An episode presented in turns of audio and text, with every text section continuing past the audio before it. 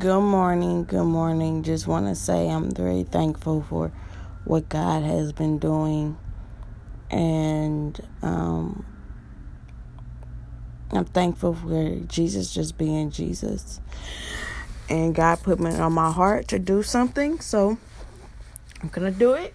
And I want those to know anybody that, any families that's needing of love, care, anything like that. Let God be their provider um, there will be, I will be selling free, well, I'll be selling, ha ha ha.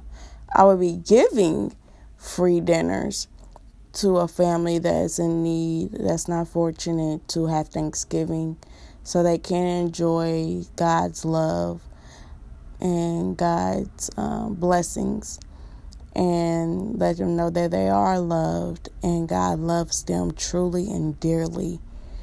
And and so they can eat and be thankful so um, God can get all the glory and the thanks and the praise. So continue to love those, continue to love God first, and everything will come together.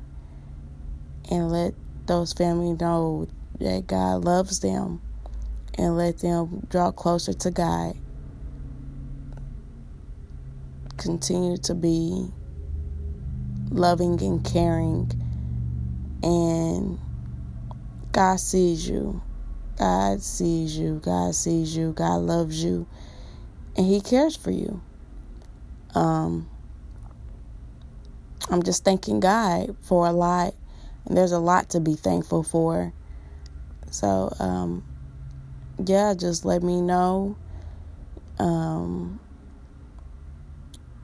and let me know that any families that's in needing of the dinners for Thanksgiving so God can bless them and know that he and let them know that God is a provider.